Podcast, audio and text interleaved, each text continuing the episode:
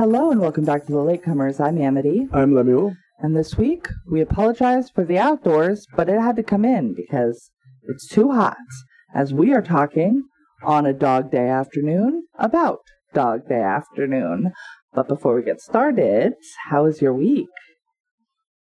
It was very. I, I had a really great weekend, Yeah, and my week has been so full. yeah, There's just so much to do every single day. So it's just been, you know, it was fun. I went out for the weekend. I came back to a party. yeah. Uh, we um we're recording the week after Labor Day or the week of Labor Day. It's a thousand degrees everywhere in California. Uh, you were out of town for Monday or Saturday and Sunday. Came back on Monday when we had a cookout and played games outside. This heat combined with a three day weekend really makes uh, no day feel like a real day.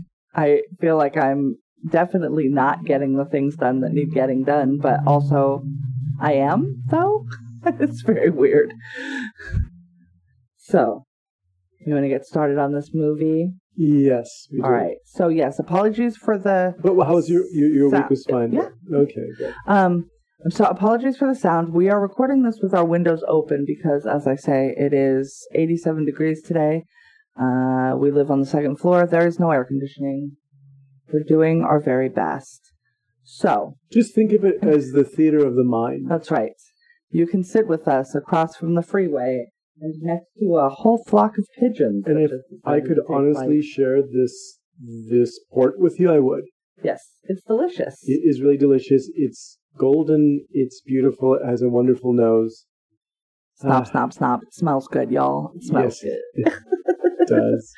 All right. So Theater of the mind. let us talk about Dog Day Afternoon, hmm a 1975 American biopic or biopic. I like That's a- biopic. It rhymes with myopic. I like biopic too. Singular focus. I never said biopic until like the last two years, and now I think I say it to piss people off. I say Uh, salmon to piss people off. and uh, this was written uh, by Frank Pearson, based on the book "The Boys in the Bank" by P.F. Kluge and Thomas Moore. Not that one, a different one. And It's a popular name. it is, and it is directed by Sidney Lumet, not Sidney Lumet. uh, and it stars uh, Al Pacino and John Cazale. Ca- Cazale. We never pronounce his name right. We are so sorry because we have much respect Or for you. Uh, James Broderick, Charles Durning, and uh, Christopher Sarandon. And it's a it's a bank heist movie, y'all. It's a bank heist movie uh, with a gay agenda. Turns Ye- out, It's we've seen Sidney Sidney Lumet's movies before, yes. and I really enjoy his films because they tend to be very wound up and very intense. Mm. And um, and this film is no exception. This is just about the most wound up. It is. It starts Yes. right away. We're Right. in it, and then it's a you know a two hour sprint to the end. The the period of time in the film is what like It's a few Eight hours or something like that? Yeah. Um, oh, and I think I, I had read the, what was on the poster, which I'm trying to blow up. The robbery should have taken 10 minutes. Four hours later, the bank was like a circus sideshow. Eight hours later, it was the hottest thing on live TV. 12 hours later, it was history. And it's all true. It's not all true, everybody, but. The relevant parts are the, the parts that you don't think are true are true. Yeah, although it turns out they're also sort of peripherally true. So Hmm.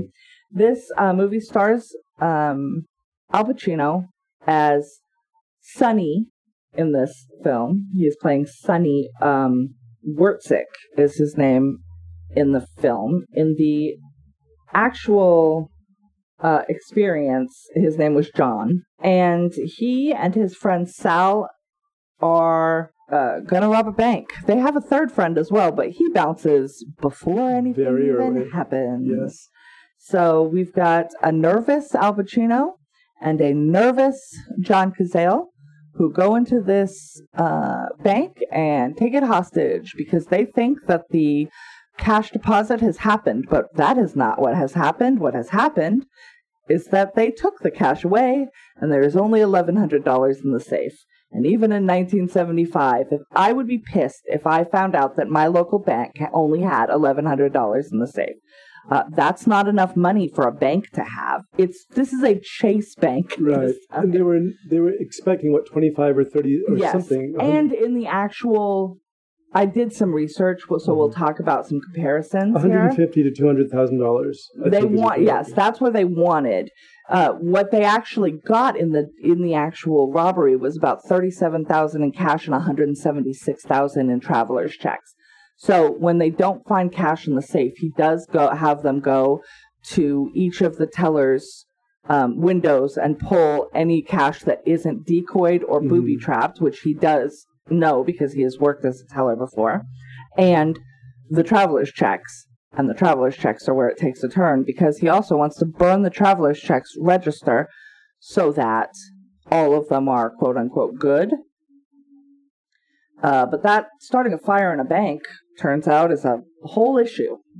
And it draws the um, attention of a manager of a building across the street who is shooed away but doesn't go away and does call the cops, and then the cops are involved. And y'all, the cops fucked this whole thing up. Like, I just want to say right now, all the cops had to do was let these two walk out of that bank. They knew the car that they were going to get into there's a that that I think is the funniest part of this thing for me was when they were letting the third guy go because he just he's like I have a bad feeling about it. I'm not I don't want to do this anymore. I don't want to do it. They're like okay let him out. This is after they've locked themselves in and are armed and have locked themselves in this bank. And he's they're like let him out let him out. And he's like leave me the keys. Pacino says leave me the keys. And the guy's like well how am I gonna get home? And they're like he's like we need the car. We're robbing a bank. Right. This is a getaway car. you no longer are getting away you need to go get on a bus, right. sir. Uh, that kid also appeared to be about 17. Yeah, he seemed he very young. Very the young. actor was very young. Now, let me be clear about this as well. Sal, the real Sal, mm-hmm. during the robbery, was 19 years old. Okay. Originally cast as a 19 year old played here by 35 year old John Cazale. Or, yeah. John? Did I get his name wrong? No, I didn't. No, John. John. Who we, um, you'll recall, have seen in, uh, in The Deer together. Hunter. Yes. With Pacino in The Godfather. Oh, and the, yeah, that's right. They're in The Godfather, mm-hmm. but I was going to say he's also in The Deer Hunter. Uh, this is two years before he is diagnosed with cancer and four years before his death which makes a scene later in the film very poignant because he he basically tells one of the tellers you shouldn't smoke. Uh, you you'll get cancer. And it's like oof. Like right. coming at it from now knowing what happens to him is bonkers. So the uh, manager from across the street sees the smoke calls the cops. The cops now then swarm the building so now we have a situation where we have two armed men. I believe there are five women tellers. One of them is a very young Carol Kane. Right. The bank manager, who's a man, the unarmed security guard, who's a man, and these two armed robbers are barricaded inside of this bank at this point. And they do find a third, another woman in the bathroom, so that to, to make the the hostage numbers go up. And the police, as I say, swarm the street. And so now they have really no choice but to take these people hostage and barricade themselves inside the bank. And that is what happens. This whole thing, this whole thing could have been mitigated by letting them walk out of that bank, get into a car, and drive away. You could have tailed them. You could have you know, followed them through the streets till they were away from this downtown Bronx. I think they're in the Bronx, right? Um, no, Brooklyn. Brooklyn's at first Brooklyn Savings Bank is where this takes place. It's a Chase Manhattan. Um, it was actually a Chase Manhattan um, bank, uh, but they're in the middle of New York. Like it looks like New York outside. And now there are hundreds, and they say there's like 800 police officers out here. Well, for, for what? Hey, every other criminal of New York. Right, exactly. Fucking this is when you your- go on your crime spree. It's a looting. This is like Gotham. City logic, right? You Yeah, know, it's- like- wild. And Sonny is not stupid, but he's not a criminal mastermind. no. Um, he is though the the brains and the bark, and he says Sal is the bite. Like, don't cross him. He wants, and Sal has said says at one point, "I'm not going back to prison. hmm Kill me first. Like, I'm not. Do- Right. I no, I'm not doing it. But he also says, "I will. I will kill somebody. I I'm on board with killing somebody." Um, and in the movie, they kind of make it look like Sonny gives up Sal, which is not a thing that is true in the actual story. So I'm gonna be clear about that. Okay. So the security guard is having an attack. He he trades him. Uh, the there's a, a line of dialogue opened between the police, uh, who the police officer that's in charge is Charles Durning, so young, so young, Right. um, and he's trying to negotiate with Sonny. Sonny wants to get, um, he wants a helicopter and a plane. They can't land a helicopter in the middle of Manhattan or Oh. wherever they are, so they they decide they're going to get a, a a limousine right. and but there's these these constant parts where Sonny will go out into the street with a hostage or without um because there's now a bunch of media and and onlookers and a shit ton of cops. And so he's like kind of getting the the group on his side like the the public on his side working, he knows how to work a crowd. he does. He yells Attica, like he gets them Right. yelling Attica, Attica when all of the cops come. And he like anytime a cop pulls a gun on him, he's like, You're gonna just shoot me in the street like this? Like Now, Attica, for those of you who are too young to know, was a prison uprising.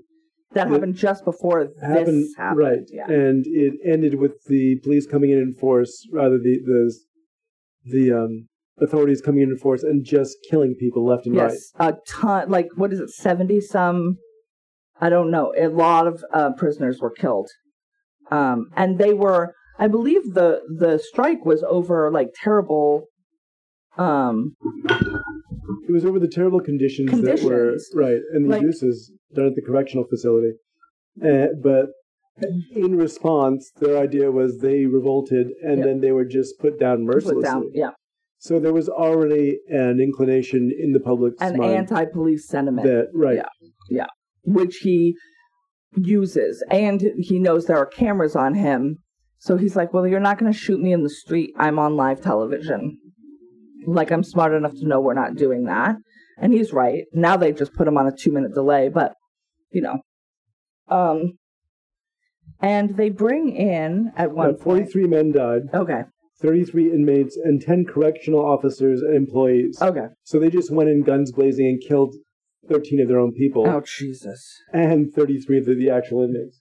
So Cool. Because it's not like COs have good jobs. Right. Um, so whatever the situation, I mean, he's able to play into that to get this anti-police sympathy going with Yeah. the public. Yes. So he's playing to that. He's demanding um, passage out. He says that they're going to go to Algiers. I think at one point. This is a guy who's watched a lot of old movies. I'm going Algiers, like Pepe Le Moko, Algiers. and ironically, the Uh-huh. real Sonny, or whose name was John, right. the day before had gone with his two accomplices to see The Godfather. Oh, how funny! And the note said, the note, the actual note that they handed to the manager said, "This is an offer you can't refuse." Good lord. I wonder how they felt about that. That's why there's a there's a documentary that I was going to try and watch this afternoon, but I didn't Mhm. get a chance to take a, take a look at it called The Dog Uh, that centers largely around um, the the character. Um, hold on, let me find his name. Uh, John Wojtowicz. Okay. That's a that's a guess at a probably Polish name that I may not have gotten right. Um, and how he was sort of a petty criminal for a long time, and you know, came up poor, went to the military, um, and he uh, and then in the well in the military he woke up one day to being um filleted by another service member which led him into same-sex relationships. So he Right. he identified as a bisexual man um which comes into play here in a minute. And he met Sal the real Sal at a gay bar who and Sal as I said was like 19 years old at the time uh, and the reason that he wouldn't go back to prison is because he had been viciously sodomized by older, larger inmates at his previous during his Oh, previous stint. So I'm not sure about the real Sal's proclivities, natural proclivities. Um, as I say, he met the real John at a gay bar, but that doesn't mean that he was gay. And in this movie, his character explicitly keeps saying because they they keep calling them two homosexuals, two Right, and this is homosexual the robbers. who also has a constant presence in this film. yes, which The is why you can go out the time. and incite Right. the, the group and not get shot to death in front of this um, this bank. So he's like, you need to tell them that I'm not a homosexual. It's one homosexual. Um, so I don't know. As I say, the real uh, individuals' proclivities, natural proclivities, or what happened to him. Uh, you know, and, and because you can be gay and be raped, Right. but in the movie, his character explicitly says, "I'm not a homosexual." I think it might have Stop been having them say I'm a homosexual. choice. Because if you're representing your lead character as gay, and this is apparently the first time hmm that a major actor is playing, like Al Pacino, Right, bisexual in this case. is yes. playing a queer character. Yeah, he's I'll queer. put it that way. Yeah. Um, and uh, which is so funny because that used to be that used to be an, an a, insult. a Like, slur, right? in my generation, it was an insult, and now it's like come full circle. And so I'm like, am I Yeah. insulting? Am I being right. Yeah. but um so having him play that character i think that you want to create as much sympathy for him as possible in his plight because his plight is really unusual and so it might have been we're going to lay off that part of the story because it's going to cloud the issue of what we're trying to get Right. across Right. and there is a really interesting message that Lumet and his writers are getting across about who the identity Yeah. in this film. Yeah. I was really surprised by uh, how tastefully it was all done. Surprisingly so. Um, yes. So let's talk about that actually. Okay. So at the beginning, we see a heavier set woman with two. Um, the, the the opening of this film feels very much like it was a lot of um, guerrilla filmmaking. Yeah, a lot of scenes from the street that were actually just scenes from the street. And among that is a heavier set woman with two children hustling them down the street. Um, she comes back because she is his legal wife. right. Um, they have been separated, and th- th- that was true at the time in, in the actual or uh, The actual case. in the actual case as well. They had got they'd gotten married in 1967. They had had two children and were separated by 1969. Hmm. And then John met. Um, hold on. Let me get all of the right names. I'm going to use all of the right names.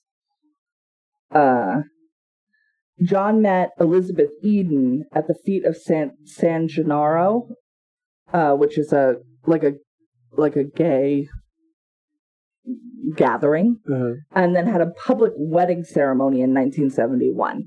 Which is again, it was really watching this film from the time it was Mhm. in, from the time it was made. Yeah. was just startling. Yes. Like how non-judgmental, how non. Uh, it's not making a point about how because Right. generally, having grown up yes. in a period of time watching older films, you saw a lot of homosexuality being presented as people who are who can't control themselves, who have these urges, and they wind up living in shame. Right. And they're constantly shamed. Let- this let me- not happen. Let me get into why, because Uh-huh. I said Elizabeth Eden, because that is the chosen name of his wife. okay. Um, in this movie, that character is uh, the character name is Leon, and is played by Chris Sarandon. Um, masculine presenting at the time. He, um, so I'm going to say he because he uses he all the way through the time that we see them. Um, he is institute currently institutionalized and is brought to the scene um, and and and sat across the street to talk to Sonny. uh, after trying to commit suicide after not being able to afford gender reaffirming or gender affirming surgery. Okay, so the impetus, the stated impetus at this time, both on the day of the actual incident and in this movie, is that and and it's not just this, but he he talks about how everyone needs money and he can't get it any other way. He's uh, Sonny Al Pacino in this in this movie is portrayed as just completely desperate to help the people that he cares about. Yeah. and this is the only way he can do it. Okay? And um you know we have these scenes these very well done scenes between Pacino and Sarandon um where you know Sarandon is despondent he's in a ratty as I said a ratty bathrobe because they literally went to the asylum and took him out right. The, the police did. the police did to um to try and get through to Sonny. And um there's a there's it's clear that that he or she she did not know that he was going to do this um or or his reasons. Uh and uh I think there's only what three scenes? Yes, and they don't have them together. no Or, you know, we have to. they're on the phone. They're edited together, um, yes. and it's very much like uh, this is all, in a way an awful comparison, but it reminds me of Silence of the Lambs, yeah where we're cutting to Anthony Hopkins cut to, um, Clarice. Uh, yes, yeah Jodie Foster. Jodie Foster, and we're cutting back and forth a lot of times, and we don't see them in the same take, yes. Uh, even though they're working together. right. When I'm looking at this scene, it's like he's pulled in mostly, I believe, to kind of, at least I think, to sort of rattle. Yeah like we know who you are Right. And the, there's a threat of exposing him, which later on happens. and and but it turns out it's and that's weird Mhm. That is a weird choice um because these two were actually like gay rights they were they were gay gay rights activists Right. both of them were before this happened Mm. when stonewall happened it really pushed Yeah. the real John into activism. Um, and so they were prominent gay activists. You're not surprising anybody. Mm. What he does say, though, because later there is a scene where he speaks to his ex-wife Right. um, on the phone, and she's like, "I don't know who you are," and this, that, and the other. And the way that they portray her in the film as being sort of overweight, and that's why he left. He he John like went on the record and was like, "We had sep her looks, her." You know, and nothing, none of that was Yeah. why we were not together. And I didn't leave her for Elizabeth Right. Eden, we had been separated for two years at the time. So don't paint her in some sort of you couldn't keep your man or some I kind of gross I don't know if the like film that. actually does it that way. I think I actually wish that they hadn't even brought her. right and into he it. had a lot of Lumet, and again, I'm looking at like the Yeah. auteur director, Right. right.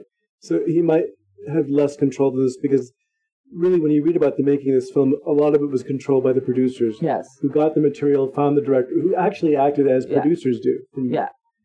Um, back back when they did such a thing. Um, I mean, I wound up as a producer on a television program, and all I did was write stuff. So Right. it's like you, know, you, you, Yeah. the, the definition of a producer is very loose, is what I mean to say. But um, what I appreciated is the fact that he never gives in and never makes apologies for what he is. Yeah. He is he loves his wife and children, Or At the same yeah, time, Yeah. And he he still actively loves them, but not in the Not- kind of way yeah. that he loves his partner, Right. who he went to marry. Yeah. And Chris Sarandon, who is a really interesting actor. Yes. I mean, I've seen him play everything. He he's played the vampire in the original Fright Night. He played Jesus in The Day Christ Died. He was the evil prince in The Princess Bride. He's a very interesting actor. Oh, that's Um, right. But he did he does a great job I here forgot he was of, in The Princess Bride. That's right. of leaning into not a gay stereotype, but just he's exhausted. He looks exa- he looks tired. Like somebody looks who's been on medicated. medicated. Yeah. and he just doesn't have the energy to deal with this kind of live wire that Pacino is all the time. All the film. time and he is and and that i think is pretty um a, a- through line from the actual person. Mhm. so um i want to say real quickly about eden um elizabeth eden the, the true elizabeth eden. Um so spoiler alert for the end of this movie they do not get away. And the John, the real John, signed away the rights to this movie, to his story for this movie for $7,500. And that's what paid for uh, Eden's gender reassignment surgery. Uh, she went on to marry and divorce somebody else later because John went to prison, y'all. Um, and they stayed, they stayed in contact. Right. Um, and then Elizabeth Eden uh, died in the late 80s of AIDS related pneumonia after receiving tainted blood in a blood transfusion. Like, Yeah. not even the way that people would presume she would have a trans woman in the in Right. New York City would have died at the age of 41 but a blood transfusion after a car accident uh That's infected her with HIV uh, and she died of AIDS related pneumonia in like 1987 so that's terrible uh it's another Yeah. statistic of why trans women's lifespans are so um criminally short right. in this in this country and all over the world, but especially in this country. Um, so I just wanted to mention that. So uh, because there's uh, so so back to the movie. Um, he still is like, well, I, I'm going to get away. We can come. You can come to Algiers. I'll send you money. Like all of this stuff and. And Chris Sarandon's like, I can't. I, what's out? What's what's in Al? What are you talking about? right. Like, Exactly. Still confused, still on the meds, but also like, what are you like? Although, yeah, Chris It Sarandon's is a. It, there are Right. 800 police You're out not here. getting You're out not here. getting out of this. Right. Uh, even my battled, exhausted brain can see the fact that that is true. Um, and then, th- so they end up getting a limo. Mhm. Um, they uh, maneuver in the middle of a, the clump of tellers up to the limousine. There's a very funny bit of back and forth between the black limo driver who's like, Oh, I saw you on the news, man, and you're doing great. Right. And he's like, You're not coming with me. You're coming with me because you're a cop. And then the next time we cut back to him, he is definitely a cop. He's wearing a very nice cop suit after.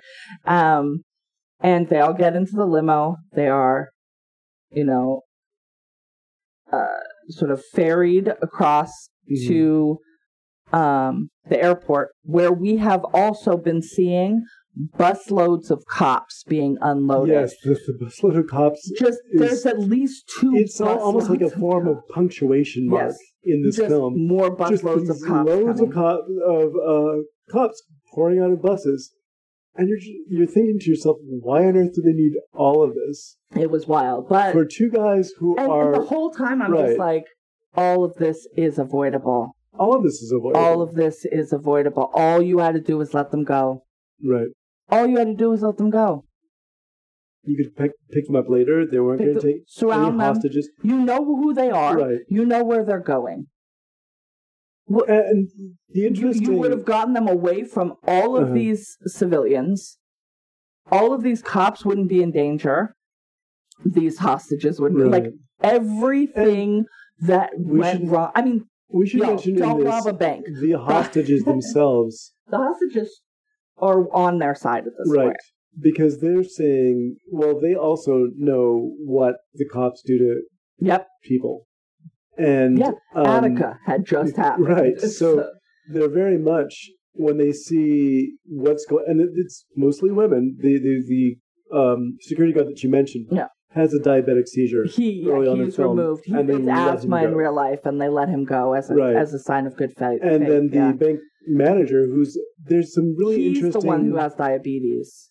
I thought Yeah, because he's the big guy and he had diabetes. The other one I think had asthma. But yeah, both of the men are and get up in distress. None of the women, all the women are like, "We're fine. It's whatever.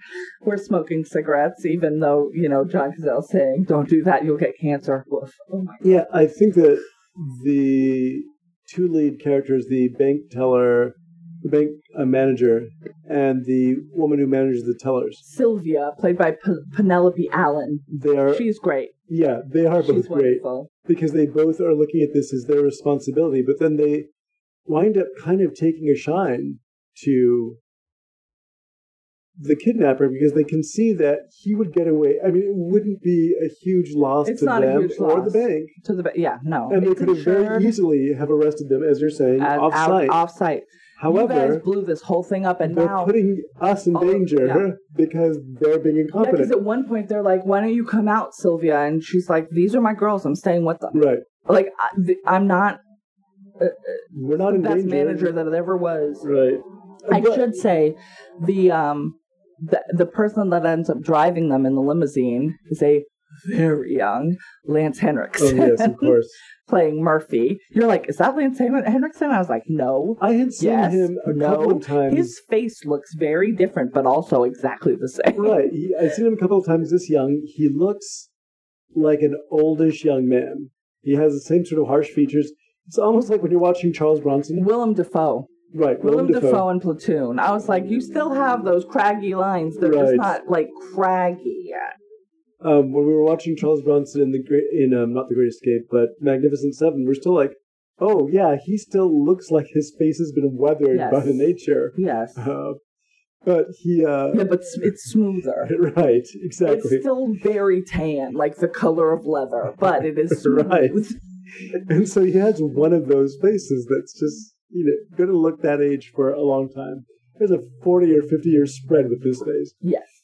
But, um, but yeah, and then what happens once they get into the airport?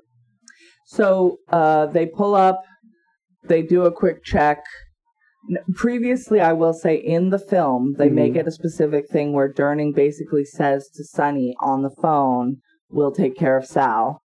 And there's a puzzled look on his face at that point. Right. um, as they pull up into the airport, um, basically a, a, a an all clear is given, and Murphy pulls out the gun that was in in the front of the limo and shoots Sal in the in the head. Right. In the actual, um, during on the actual day, he was shot in the chest, but he was fatally killed right. or fa- fatally shot and killed by the police. Um, and then uh, Sonny slash John is taken into custody, uh, and that's the end of the movie.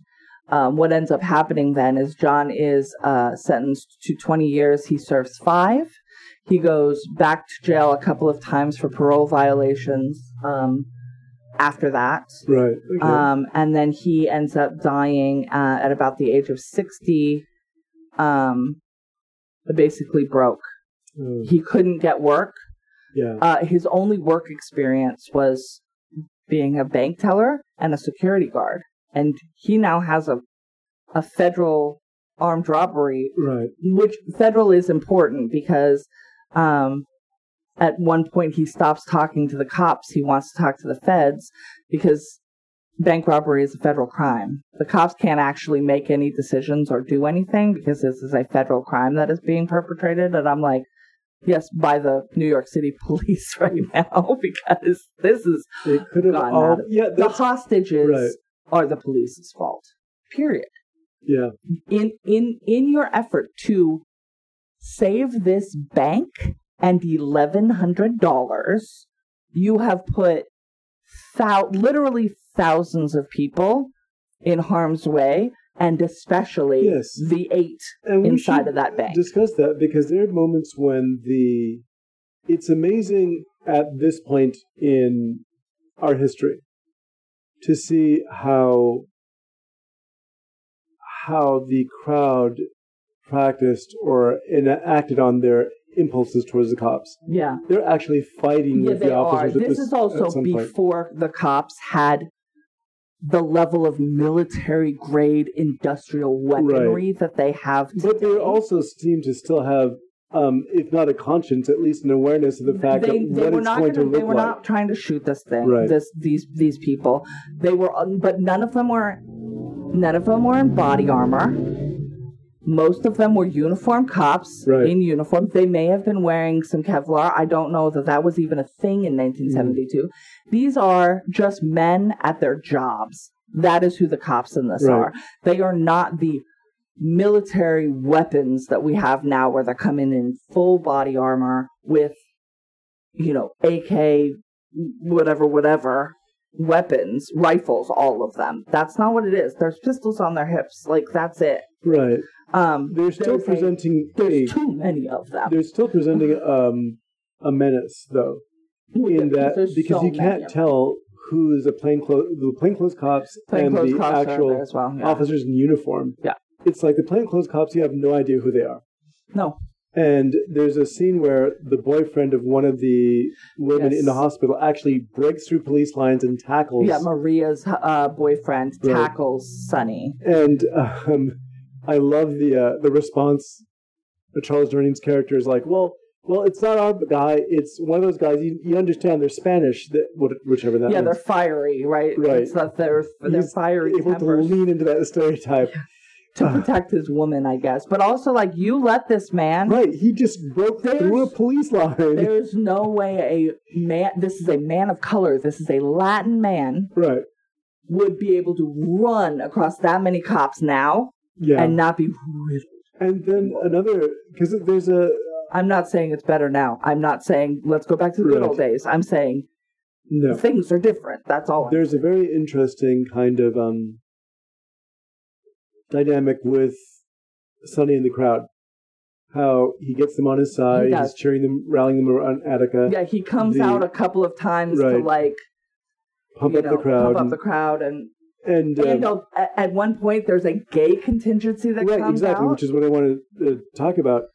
When he's exposed as a gay man, Yeah. then there's a kind of a sea change in the crowd. yes, but there's still a crowd. There's still a crowd, and then there's, as you're saying, a gay contingent that comes out. Yeah, with signs and banners. And, and there there are cross-dressing men. Right, like there are men in in drag. And that starts And a problem for the straight or whatever people in the crowd right. who are just suddenly like, yeah, oh 'cause we wait, can't support the same people Right. it's not like they're people or whatever. And so it's like there's some people who are still there for the spectacle and who are just which like, is wild. Hey guys you know where i'm never going to be for the spectacle? Anywhere there are 800 cops yeah, no and the, the officers in I mean, I case, you know what? I will go because I will stand between you and those Mhm. 800 cops. Maybe for Well- my face, my beautiful white face, they will well, thank you. This is why I have so many Caucasian friends. I will put my, I will put my, that is, I will be an accomplice and I will put my body between you and the police. well, thank you. I hope you never have to do that. Me too, but I will. yeah, there's a there's a real. It reminds me in some ways of a, a film like The Anderson Tapes, which is also about a heist hmm that's completely foiled by the people who are being taken hostage because they just the just the They- kidnappers are trying very hard to keep them alive, and at the same time, the people being kidnapped are actively working against the hit, uh, the uh, kidnappers and get them all killed. Basically, almost all killed. And that film is really frustrating to watch. Yeah, like it's making me itch. Yeah, Like I just that's that is conflict I can't handle. that, that right sort of now. film is making. uh, The first time I saw, I don't know if I'll ever watch it again. Um, but it's that the first time I saw that film, I was going, "Oh my god! Like, why are these kidnapped people such jerks?" And I go, "Wait, they're being kidnapped. What am I saying?" But in this film, there was a real feeling of how what was the blessing in the beginning. I've surrounded myself with a ring of people now, and they're all going to protect me. Yep. It turns on him the minute they find out that he's gay, Yeah. Not And the- everybody. and but- not everyone, but yeah. the fact also that the media is constantly like, there's no break given to the media for their part in this.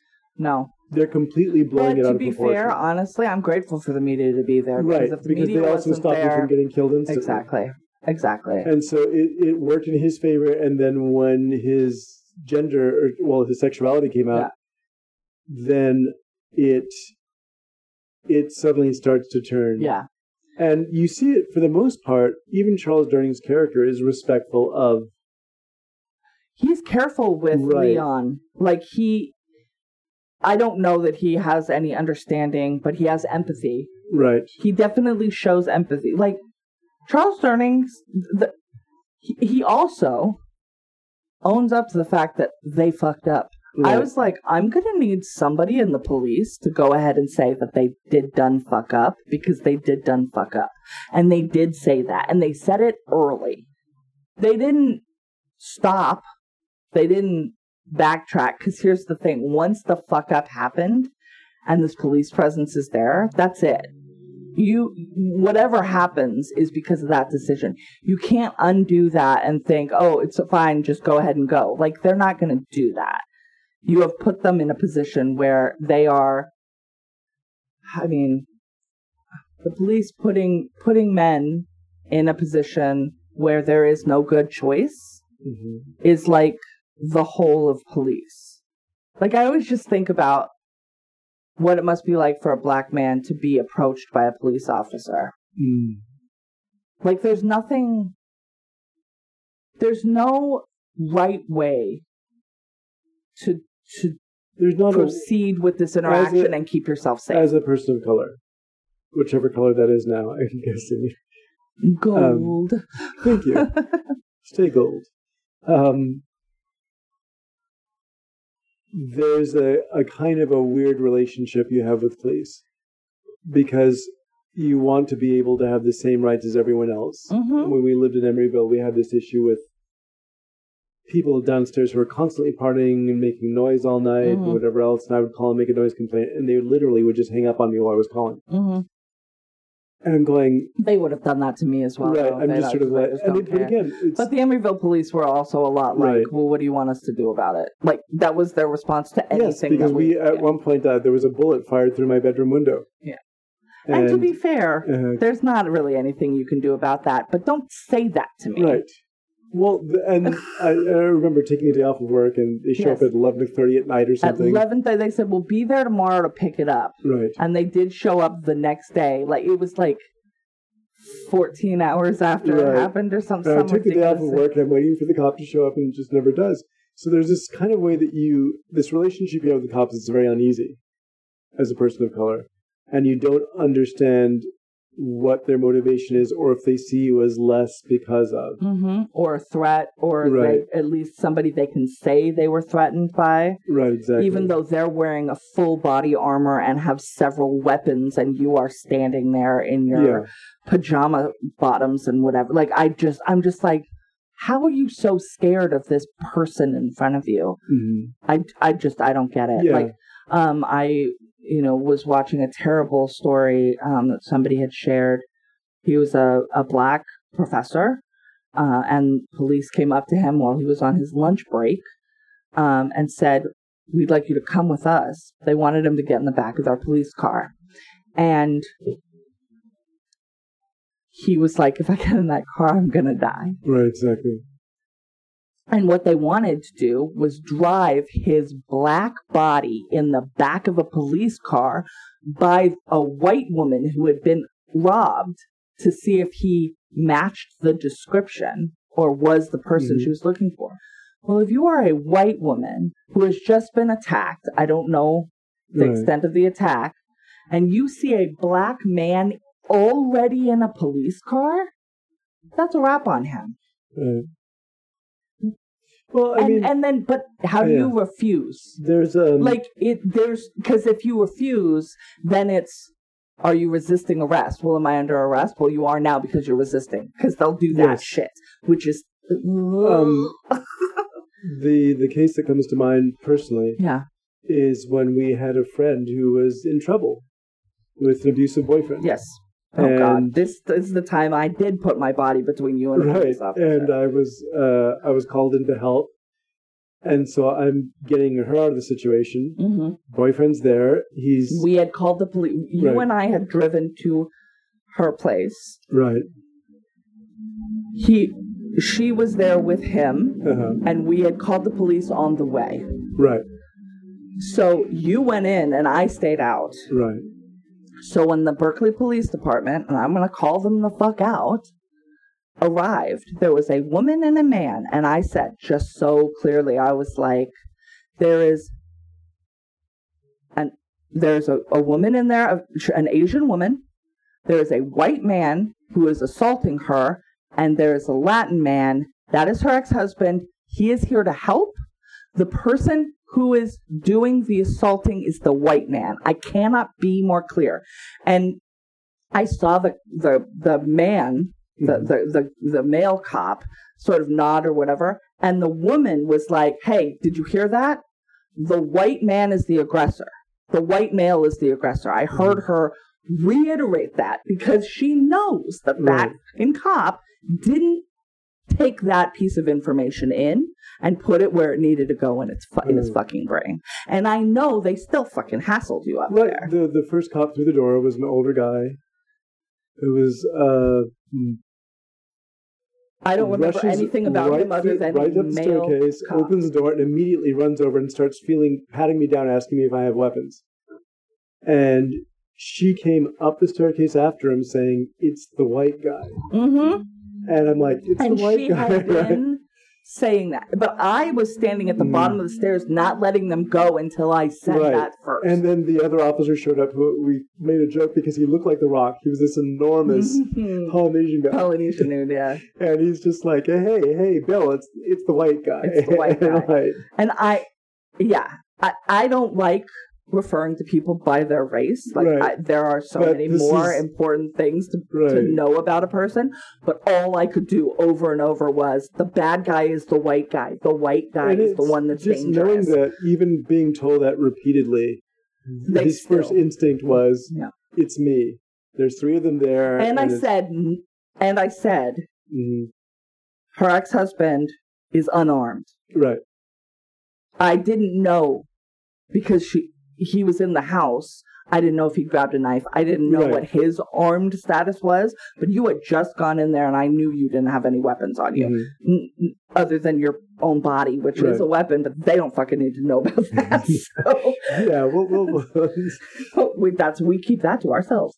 Uh, so that's a surprise. like just in case. so the police are 100% at fault. Do I think you should rob a bank? No, I, I do actually, but but Right. don't- I don't think that it's like don't put yourself caveat. into ha- don't put yourself in harm's, harm's way. way. Exactly. But the police, yes, it's prof- property crimes. Nobody should die over a property crime. Sorry, anybody's life is more valuable that than that, and I don't know why it's in question. But but I get off my little my tiny soapbox, I won't. I'll die up here, but that's fine. Um, but the police. All they had to do was what have them come out, and they could have been apprehended, and it wouldn't have been a whole thing. We wouldn't have gotten a movie. But I mean, it the the fault of the Mhm. New York and the NYPD. If I was one of those hostages, if I was Sylvia, Right. Who was sitting next to Sal when he got shot in the chest, I'm suing the NYPD. There's so many times when they could have done this without putting anybody else at risk, and they did not. And um, that's the other thing that there is a the intimation with the cop with Durning telling Mhm. uh, Sonny, we're, we'll take care of Sal. There is an intimation there that Sonny was knew what was going to happen and was okay with it. Now, if that's the case, if that would ha- would have been the case, it would have literally been Sonny realizing that they were not going to get out, and Right. Sal said he wanted to die before he went back to prison. Now, John, the real John, denies that he knew that they were going to do that. He denies that he had any idea that Sal was going to be killed, that he did not sell them out. He would not have done that. He did not want that. That is not what he had, the, the hoped for ending. Right, exactly. He, that he did not know it was going to happen and he was as shocked as anybody else was at, the, at that moment.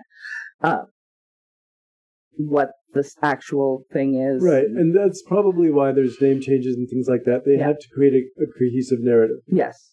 And and, And I mean, like I said, this Sal is played by a man who is 15 years older Right. than the act. Like this, think about that. This was a, this was very close to a child. This was a Mhm. 19 year old who had been violently assaulted in prison, not of sound mind, right, right? So, the the other, um, what what's true, what isn't true. Um, in the movie, you see him say, um, "If if I'm killed, right, um, the insurance money," and I'm like, "If you're killed here, your insurance ain't paying out." But it's cute that you think it would. Because insurance just wants a reason not to pay, and this Yes. is all kinds of a reason not to pay. They'd call it suicide by cop, and they wouldn't pay it out, probably, if I had to guess. Maybe I should work for an insurance company. I'd rather die. Um, that X amount of dollars, 700 and- 7,500, I believe, would go to uh, Leon Mhm. for the surgery, and the rest was going to his ex-wife or his kids. I, I don't Right. remember quite which. That didn't happen. The like as I said, the money that um, John made off of his, the selling his rights to the story for this film was seven hundred and I think seventy five hundred and one dollars, something like that, and seventy five. It was it's it was a weird contractual thing right. and and most of that money went to Eden, Elizabeth Eden for her surgery, for co- confirming, confirming surgery. Um, but about four years after John died, a very well known and well respected Village Voice reporter uh, came out and said, "I knew them. Uh, John didn't want Eden to have the surgery. He was it was a mafia plan." he was in with the mafia, and the whole thing was supposed to be a a, a quick pickup for uh, some mafia family, right. and it just went wrong. Wow. Now, this is to- this is told after Exactly. everybody has died. Anybody who can contradict or change the story or alter it or So, improve it differently. you know and then is this i mean i would say, let's let's now let's talk about the film as a whole is it thrilling i think so i love a heist too It's really okay. This is an interesting kind of thrilling. Right? But uh, once again, it's people's were one man literally did Right. die, so to call it thrilling So- is a little it's dubious. when we've talked about how this list is interesting and it comprises a lot of different kinds of thrillers. Mhm. And there's some things, films that are missing. I'm like, oh no, that film is thrilling. But was it thrilling the same way that Goldfinger was thrilling, where it's just like a a Yeah. roller coaster ride? No, it's Yeah. not. It's not set pieces. No. It's not What chases, even though there is sort of like a weird chase scene. Mhm. It that's not the what vibe. it, the film is it um, succeeds at doing is to turn up the. It's like it, there's thumb screws on you, right? Yeah, and they just keep tight. yeah. And it's it's interesting Mhm. also to watch it now with the way that uh, I view police or we view Right. police. I I know I view them differently than you, but we're on the Oh, same I'm just side. a lot more severe than you are. Um, and I'm they pretty pose to me. fucking severe. Right. I just am doing it from a third person instead of a first person, just because I, you know, I've never had a good experience with a cop, but I've never also been put in danger hmm by my proximity to a cop yet, other than the fact that they are armed and angry. Um, they, but to watch it now, like every time he comes out, I am so tense. Right. I'm just like, they're gonna just kill, they're gonna murk you. They're gonna straight kill you. you. They had snipers up. Right.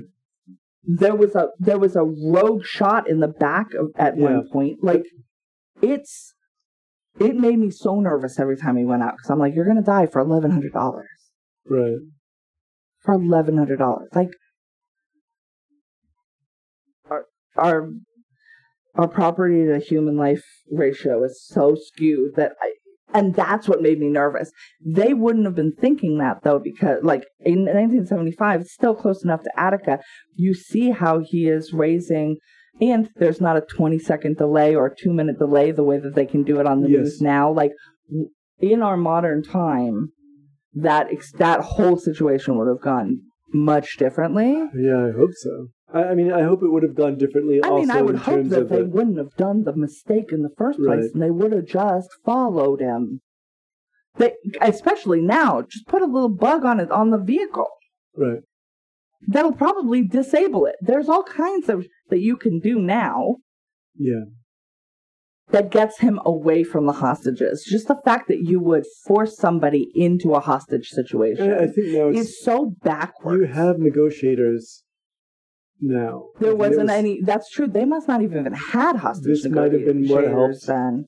set it up because it's In 1972, when Right. this actually happened. because the issue that if somebody had actually and the, Charles Durning's character, Charles Durning, He he wasn't bad right? By at the the way, negotiation part.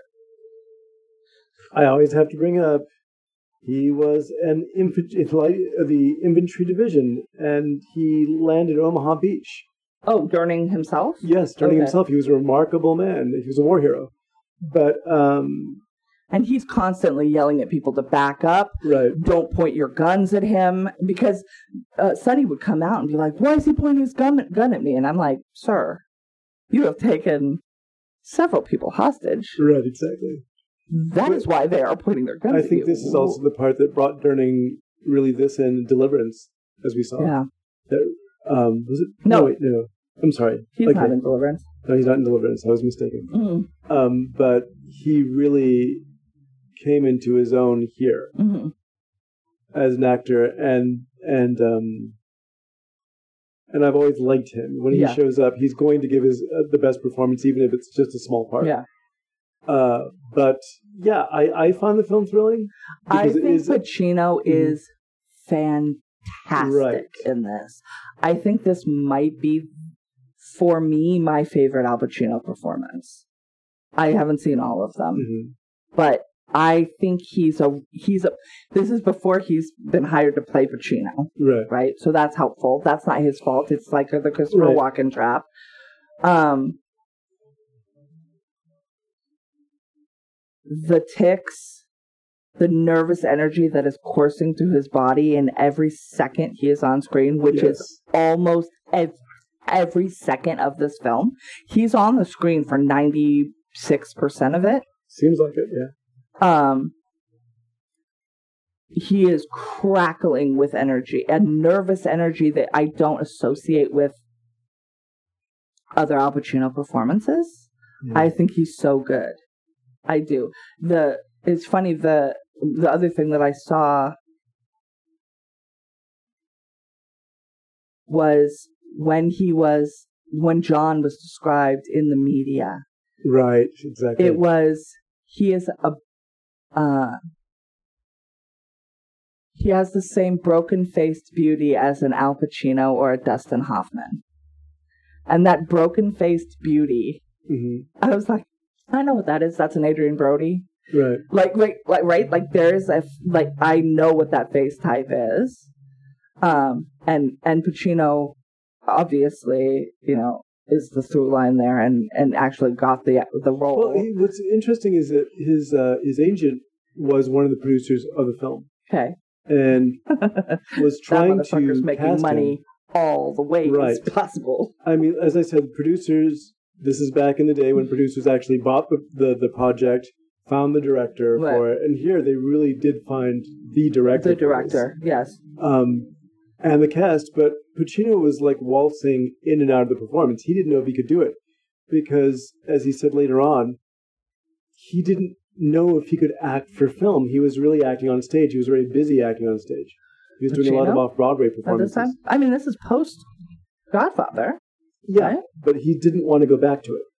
Oh, that's so funny to me to think Right. that Al Pacino could have just bounced and been a stage actor. Right, and he wanted to do that, and that's where Jim Caz- Cazale is, So, yeah, and that's where he knew him from. And then there, some of the other actresses in this film, John, the actors yeah. in this film, yeah.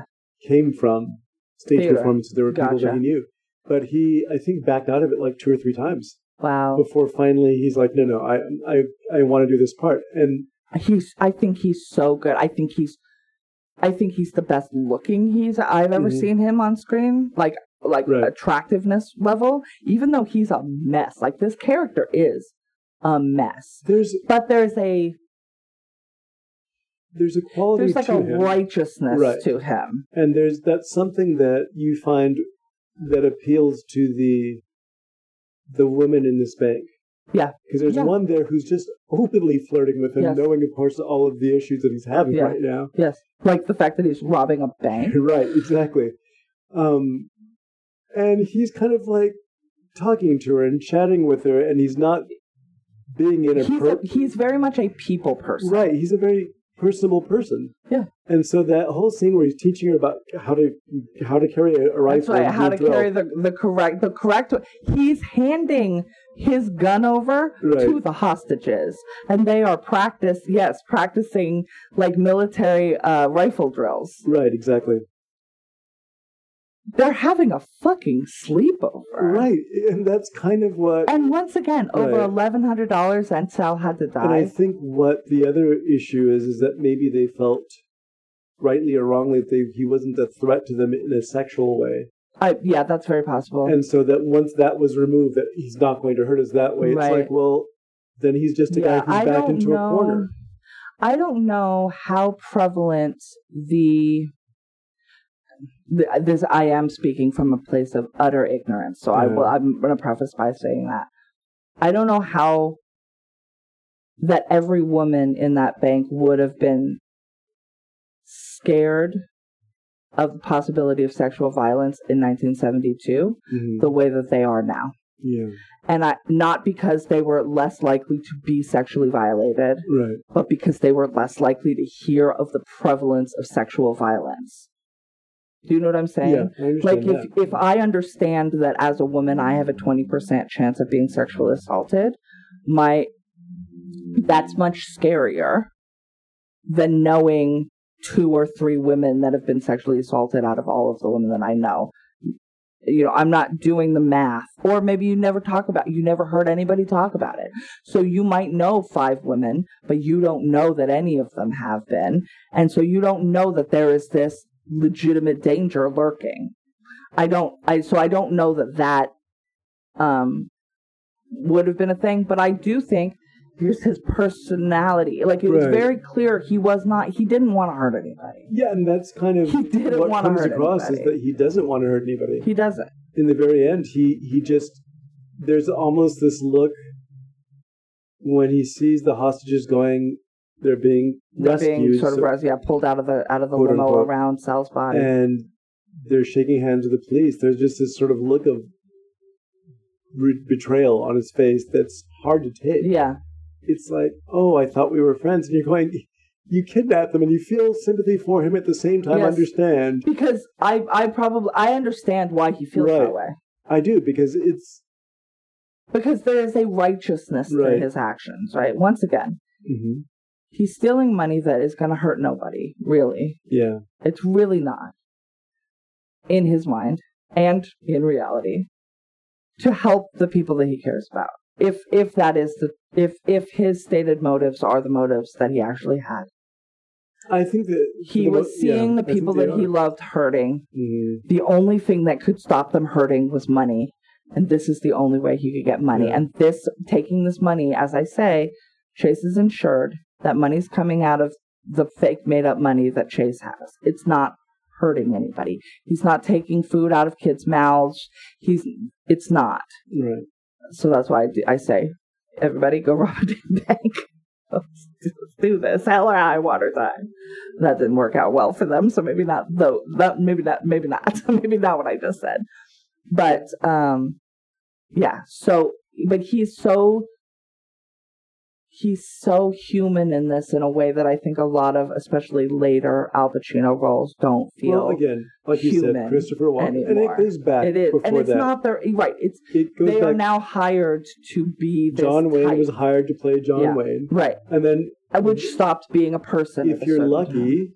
later on in life, when he's past being John Mhm. Wayne, he can do Rooster Cogburn Yep. in True You- Grit, you and then you suddenly have back, oh, right. now you're this is a person now.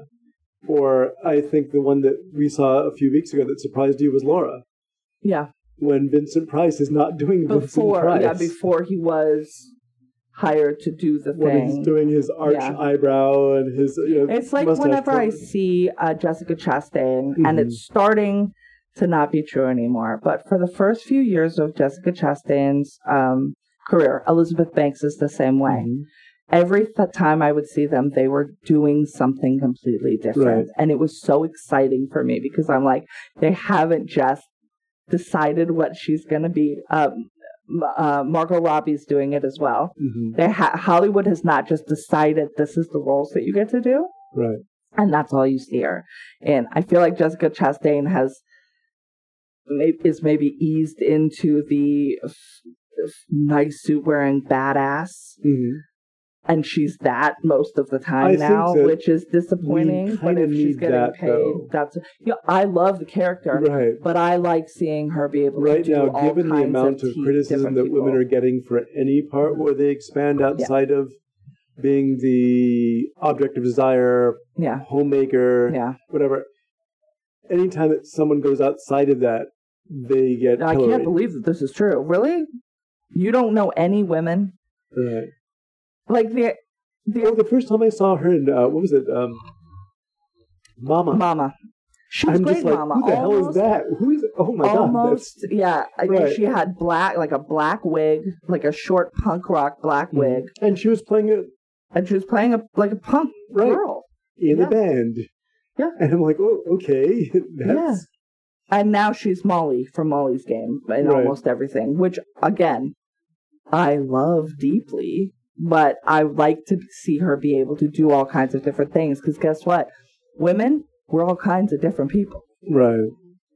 turns out like each The one of great us sadness, I unique think, and special in our me very own that way you won't be able to see some of the best performances probably will not be on film anymore.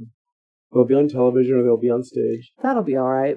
You And know I what I, think- can do? Watch those things. Right. And I think that um, that's the fault. That's the flaw with becoming popular and successful. The the other side is I, there's going to be a collapse again um, of Hollywood because right now they're they're leaning so far into if the movie doesn't cost 200 million and make 1 billion we're Right. not doing it and there are so many stories to tell and i think that the the studios of insistence of following capitalism to the ever expanding profits Mm-hmm. is going to fail because fundamentally people want to see stories Right, about exactly. other people. Or in my case, Godzilla. good People or Godzilla. That would be nice. so, but Godzilla's getting the two hundred dollar million Right. dollar billion dollar treatment as well. Which Like- is just so strange. Going with you and our other friend hmm to go see like the movies that were considered hmm kind of the I mean the first film is always Literal bees. right. The first film is always a classic. Yeah. and we'll see that one eventually uh, for, for the podcast, I hope. But some of the others, there's been an up and down quality, and some of them are real, genuine B movies. But to think, oh, now this is what we're celebrating, Yeah. Along with all what we used to be called crap culture, comic books, and you Yeah. know, all of that. It's Which yeah, and it's um it's it's this it's late stage capitalism Right. and um Jason Blum is doing it right. yeah, Jason Blum I still think is giving his 5 million dollars out to basically who the fuck ever wants it. right. I mean, it's not that simple. I wish it was that simple, everybody, but it's not that simple. But he'll give you $5 million and then he will uh, market that film and then it will make $100 million right. because he's choosing voices smartly. And even if he isn't, Oh, yeah. he's invested 5 million in budget, 5 million in marketing, which is probably low lowballing. It's probably closer to like 5 and 7.5 because marketing budgets, everybody, they're probably identical to production budgets these Yes, days. And those production budgets are obscene. I mean, and where is this money going? well, you don't see it on the screen like That's what I just to. don't understand. Like, you're spending a hundred million dollars to pay Charter, to pay Cox, to pay Sony, to pay yourself, to put your own trailers in your movie. Like, Right. and it's just, it's n- none of the things that are economy are real money that have I'm, any I'm going to be interested in. At some point on this list, we're watching Ben Hur, Yes. which has one of the most thrilling scenes in a film ever. The chariot race is amazing, hmm but it'll be interesting seeing how you get to see an old school spectacle where Yeah. those are The real money is extras. on the, yeah. Everything is there. They built an enormous, and you kind of got that with Goldfinger. Yes. You had these yes. huge, big sets, sets. Yeah. and you're like, "Oh my god, that that's a real set. That's an actual Mm-hmm. three-story set that was constructed for this film." So yeah, but anyhow, yes, I enjoyed this one. I It's- thought it was quite. I thought right. it was so good. I thought, like I said, Al Pacino. That's my favorite Al Pacino performance. I thought it was amazing. Um, yeah. So that is Dog Day Afternoon. Next week we're going to be watching The Wild Bunch from Oh, 1969. okay, Is that a western? it's a western and it's a deconstructed western, so it's Sam Peckinpah is a real. Peckinpah is the director. Ooh, this I think it's my first Peckinpah guy. direct uh, thing too. So that's exciting. Um, so yeah, we're gonna watch that next week, and then the week after that, um, what we decided to do, because that that the week after that is uh Halloween Uh-huh. from 1978, which we have already discussed. But we're gonna do a little bumper. We're gonna do a little intro, a little update, a little comparison, or like talking about how it it, it works in the list. Uh-huh. Um, and then we're just gonna cut up the old episode and re-air it. So Okay. it's gonna be a fresh episode, but it's not gonna be totally fresh content. But if you missed it the first time, You'll probably enjoy it this time. Yep. If you like us, it's us. It's We've matured us. as people since then. Well, it hasn't been that long, but yes. So we that was, I believe, a season How four fast I mature. Like a banana in a bag full of apples. Does that mean Or is you? that vice versa? I think it might be vice versa. I don't know. Avocado? I don't know. I don't know. Anyways, so Wild Bunch and then Halloween, and that closes out September. Um, do you have, in the meantime, anything you would like to recommend? I actually have a bunch of stuff to recommend, but I'm going to bring it down to one thing. One thing. Um, Disney Plus is running a program called Light and Magic. Light and Magic? Light and Magic, which is a documentary directed by Lawrence Kasdan, Oh, okay. or Kasdan, Keston. Who- We don't know. directed um, The Big Chill, Yes. and one of the films that we enjoyed for this list, which was Body Heat. Yes. And um, he uh, co-wrote many of the Star Wars and Raiders of the Lost Ark Right. films. And Um, tons of other things. Right, tons of other things, but Worked those, with Rob Reiner a lot. Yeah. his association with George Lucas and Steven Oh, got you. That's right. Because Lucas. Right. Yeah. And this is about the birth of the special effects company that George Lucas started for Star Wars, Right. Industrial Light and Magic. I used to want to work for ILM. ILM or Pixar? And it's That's really no from both. it's a really fun documentary. When I was a kid and I was considering going into filmmaking and I had Harryhausen in my eyes, um, this I was getting Cinefex magazine. They had it at the, the local flea market. There was a guy who just sold it, and I get all these things about the making of Poltergeist and Raiders of the Lost Ark and whatever, and I would just see these people working all the time. So much so that when I saw Phil Tippett uh, shopping at the, the bookstore that we used to work at, I'm like, you're Phil Tippett. He's like, he's looking at me like, why do you know that? I, don't. Yeah, I'm not a I'm not a person who people recognize on the street. But uh, and then you know, like I said, He doesn't have beautiful Rick Baker hair. no, So, but I mean, I don't know. I, I've never met him. he, he he has hair on the sides. okay. Um, but I we started talking about films and about movie, and it, it was an interesting experience talking to him in, in person, and then realizing that he was part of this whole sphere that I wanted to be a part of when I was younger. And watching this documentary, it takes me back then, because these these guys really were. They were put together. Basically, Lucas put Dykstra in charge, and then John Dykstra does this um, develops amazing technology, but he's not a really great manager or supervisor. So they kind of work and in this sort of balance to make this first film and then realize, oh my God, there's going to be a sequel. Wait, there's we want to stay together as a group too. And so they talk to these people who are, you know, on every film in the 80s. You saw their names. You saw Richard Edlund, you know, the boy who could fly. He's, you I saw, love the boy who can fly. That Yes, movie you- makes me cry like this. and you saw Dennis Muren, and he was doing Poltergeist, and you saw all these other people, and they mentioned, you know, it's like, well, I saw, you know, my formative experience was watching The Seventh Voyage of Sinbad when I was a kid, or watching King Kong on reruns, and I had so much in common with them that it was really, it's really fun to watch them. And even they play in, in the course of the documentary, you get to see some of their home movies as well Oh that wow! they did. Um, and you think these these guys at the time when George Lucas was making Star Wars, the idea of having a special effects department for a major studio was dying because studios didn't, you know, they were mostly farming their work out to independent companies, so there were no big special effects houses. There were people like Harryhausen working independently, or people like Doug Trumbull, or you know, the, the group that um, Stanley Kubrick got together for 2001 Yes. but there weren't the only people studio that seemed to have an actual special effects department left was Disney at the time.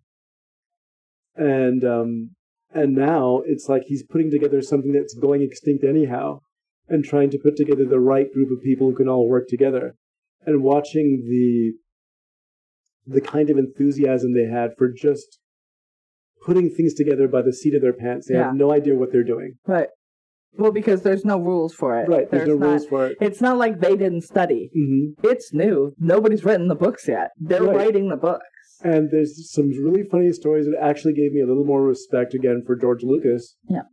Who um, was really good at just sort of provoking them to, can we do this? Can we do this? And Dennis Muren tells a story where he's like, um, we're doing the beginning of The Empire Strikes Back. And he wants a tauntaun running, an aerial view of one. And he's like, it can't be done, it can't be done, it can't be done. And George Lucas tells me, just think about it. And that's the name of that particular episode. He goes, But and then I was thinking to myself, and I kind of woke up and, wait, we can do that. And then he figures out a way to do it. right, right. You just think about it. Right, Don't. just- yeah, don't. which is an interesting management style, being that I've dealt with so many now at this point in my life. Yeah. It- Um, it- when you surround yourself with the right people, Right, which exactly. he did, that is the best management style to have. Right. Because the idea, what what you should always do, I think, in Mm-hmm. every profession, uh, maybe because I'm one of these people, is hire good problem solvers. well, that's when we talked about um, Platoon, we talked about Yeah. how Oliver Stone's gift is hiring yes, the right hiring cast of right people, people. And then just sort of letting them. That's the that's the, the- that's why I think people have such a problem with micromanagement, right? Right. Like you hired me for a reason, right? Like I had to fill out that application and I had to give you a resume and then I had to go through whatever interview process and Mhm. you had me do all these tests or whatever. You hired me for a reason, right? I'm not just some schmo off the street. Right. Why do you not trust me to do the job for which you hired me? Like and so, yeah. if you just had to hire whoever walked in first, fine, I would understand this management style. But otherwise, why the fuck did we do all of that? Why were dancing for so long for you to come back here and set me in a chair? Like I showed you I know how to dance. Let me Let me dance, God damn it! I, I, I have to recommend this. I understand it's not for everybody. so it's called Light and Magic, and it's Not on like Disney Magic Plus. on Disney Plus, but for if people are interested in that side of filmmaking back when it was, and they, it's really you're watching the progression of everything before it goes digital. When they're still making puppets, when they're still Is Harryhausen? Is there Harryhausen um, stuff in it? uh, there's no Harryhausen stuff. They always they refer to him all the refer to him a lot, but not yeah, Um, because he was never in that mix, right? no, He was never in that mix. Yeah. But uh, I remember Phil Tippett telling me that everyone, I mean, I'm even sure. at their computer cubicle while they were making Jurassic Park, had a picture of Harryhausen that he signed. Like they all went to the same convention. That's amazing. So everyone I had their own that. picture with him. But See, uh, if that becomes the, if like seventy percent of people in your office have a picture of somebody, you need to build a statue or some Right, sort of exactly. shrine so that they could, you know, touch it on the way in. Like it's well, that was the funny part because you have a patron end, saint. at the end when I first when I the first time I met Mr. Tippett, I shook his hand and I said, "Wait, is that the hand that shook Harryhausen's hand?" He's like, "Yes, I want to shake it again." And we laughed about that. Yeah. It's like, oh, Yeah, right. Like let me let me get some of that. Let me get on. Get you shake, didn't you get to shake Harryhausen's hand? I I did not get to because the line was so long Oh. when I went to go see him, and he was with Dennis Muren, who was another person in this documentary. Uh, but yeah, for people who love technical stuff, there's not a lot of jargon to it, yeah. but there's a lot of you get a lot of the Pixar vibe came from these guys. Right. It's like they set up Not a the not the creepy sex. no no um, no no stuff, no setting up a setting up a water slide outside yeah. uh, so that if they were having a mental like a block, everyone just goes out and goes on the water slide, Yeah. and they're staying there till twelve o'clock at night. Creatives need different type. Well, these are also probably all people with various forms of neurodivergence, Mhm. And they were allowed to work the way that they needed to. I'm also, really glad that the women that work there are included this time. this and time, This time, because in some not. of those articles I used to read, they didn't really talk about them very much. But they're they're typical here. male bullshit. Well, and again, that was 20 years ago or 30 years ago. Not that it's excused or something, but it's like now they're talking about the no, it's just like people, like men who think that their houses just magically run. Right, They're, they they don't It's the see the isn't the work elves? that women do. right, okay. That's true. it's So wh- just Do you have something that you're going to recommend? I mean, that seems like such a good recommendation. And also, I haven't really watched anything. You know what I'll recommend? Diving back into something you haven't seen in a while to give it a second shot. So, Stephanie uh, and you were watching American Horror Story, and I bowed out of that a few seasons ago. Mhm. It just got to be so much. Right. It is extra. It's just The definition of it was extra. a lot and i we watched 911 Mhm. which is another ryan murphy joint um and i i appreciate what he does but it is just it's turned up to an 11 Right. on a thing that i only want to be at like a six and a half so i just was like it's not for me and i i bowed out i appreciated some of the early stuff whatever it's fine she was watching this last season Uh-huh. season 10 and after episode 6 of season 10 it's a different thing Right. so this last season, I guess they finally learned in the 10th season, hey, if you don't have 10 episodes, don't try and fucking pad out with nonsense, Mhm. two episodes worth of shit or whatever. So in this season, six episodes were called Red Tide and four episodes were called um I was like something like the desert Yeah. uh, the, the, the Death Valley Mm. something. It's vampires and aliens. I watched the four episodes at the back end, which were the it was the alien plot, Right. which is in in it takes place historically with Dwight Eisenhower and Nixon and JFK actual characters in the show and Mamie Eisenhower in the show Right.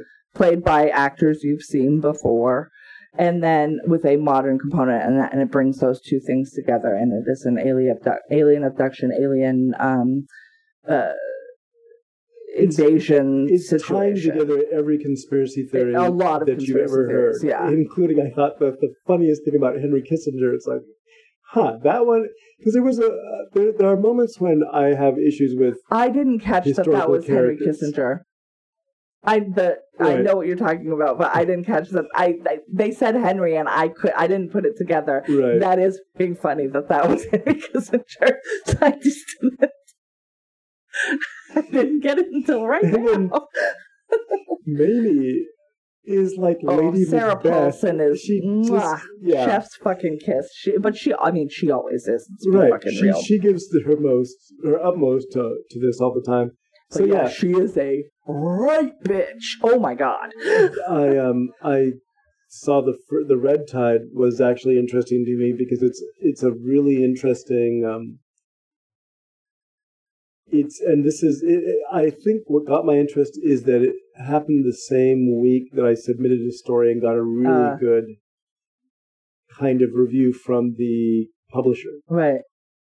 And I know um, Stephanie said I should watch Red Tide too. She thinks I would like it. And so if it's not, and I think it helps that I know it's six episodes. right It's not 10 episodes, four of which are yeah, because sort of there, been tangentially fillers related. Yeah. in, especially that first season. It's like, Yeah. wait, what is this character? Oh, this has nothing to do with There's the rest. nothing of to do with the rest of it, or it you, they Mhm. they tease like it will, and then it, there are aliens in the asylum one, and that shit never comes back. And then I was like, are we going to bring back the aliens in this thing? No, they didn't. They fucking didn't. Yeah. So it still wasn't. But uh, there's also some interesting things in the Alien, the, the Death Mhm. Valley uh, series about um, uh, the meaning of motherhood.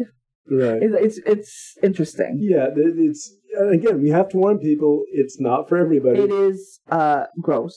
Yes. There is violence. It is almost surrealist Mhm. In its uh, tendencies, especially with people playing actual historical figures. Right. So as long as you don't take it as real history, Yeah, no, don't do that. because that's always been a. I mean, that's a sort of a Please, sticking please point God, don't me. do that. It's not alternative facts out here. Um, so Yeah. so yeah, so that, so go back and visit something that you um, that you may have left and haven't been to in a while, or just watch American Horror Story the- this I- last season. I did the same thing. I Yeah. was. That's the other thing I was going to recommend. But Yeah. I'm going to watch a little bit more of it. But Woo Warriors. Oh yeah, I was like, why did I stop watching this? I remember that we stopped it to watch it with our roommate because it's about that's right. A cook. Here, yes, a cook in San Francisco. right. That's So it's like, well, Iko, like, right? yeah. it's Eco, and and he's amazing. And I'm like, oh god, Oh, yeah, I'm I bummed really out. want to finish watching it. yeah, But yeah, it's on Netflix too. But let's we can yeah. Okay, so so that's everything. Next Everything. week, the Wild Bunch. it. Gets And- pretty wild. Until then, if you have questions or comments or concerns, you can email us at latecomerspod at gmail.com. You can find us on Twitter at latecomerspod, or you can find us on Facebook by searching Latecomers Podcast in the search bar. Um, I would like to remind you to please take your medicine. And we would like to remind you better late than never.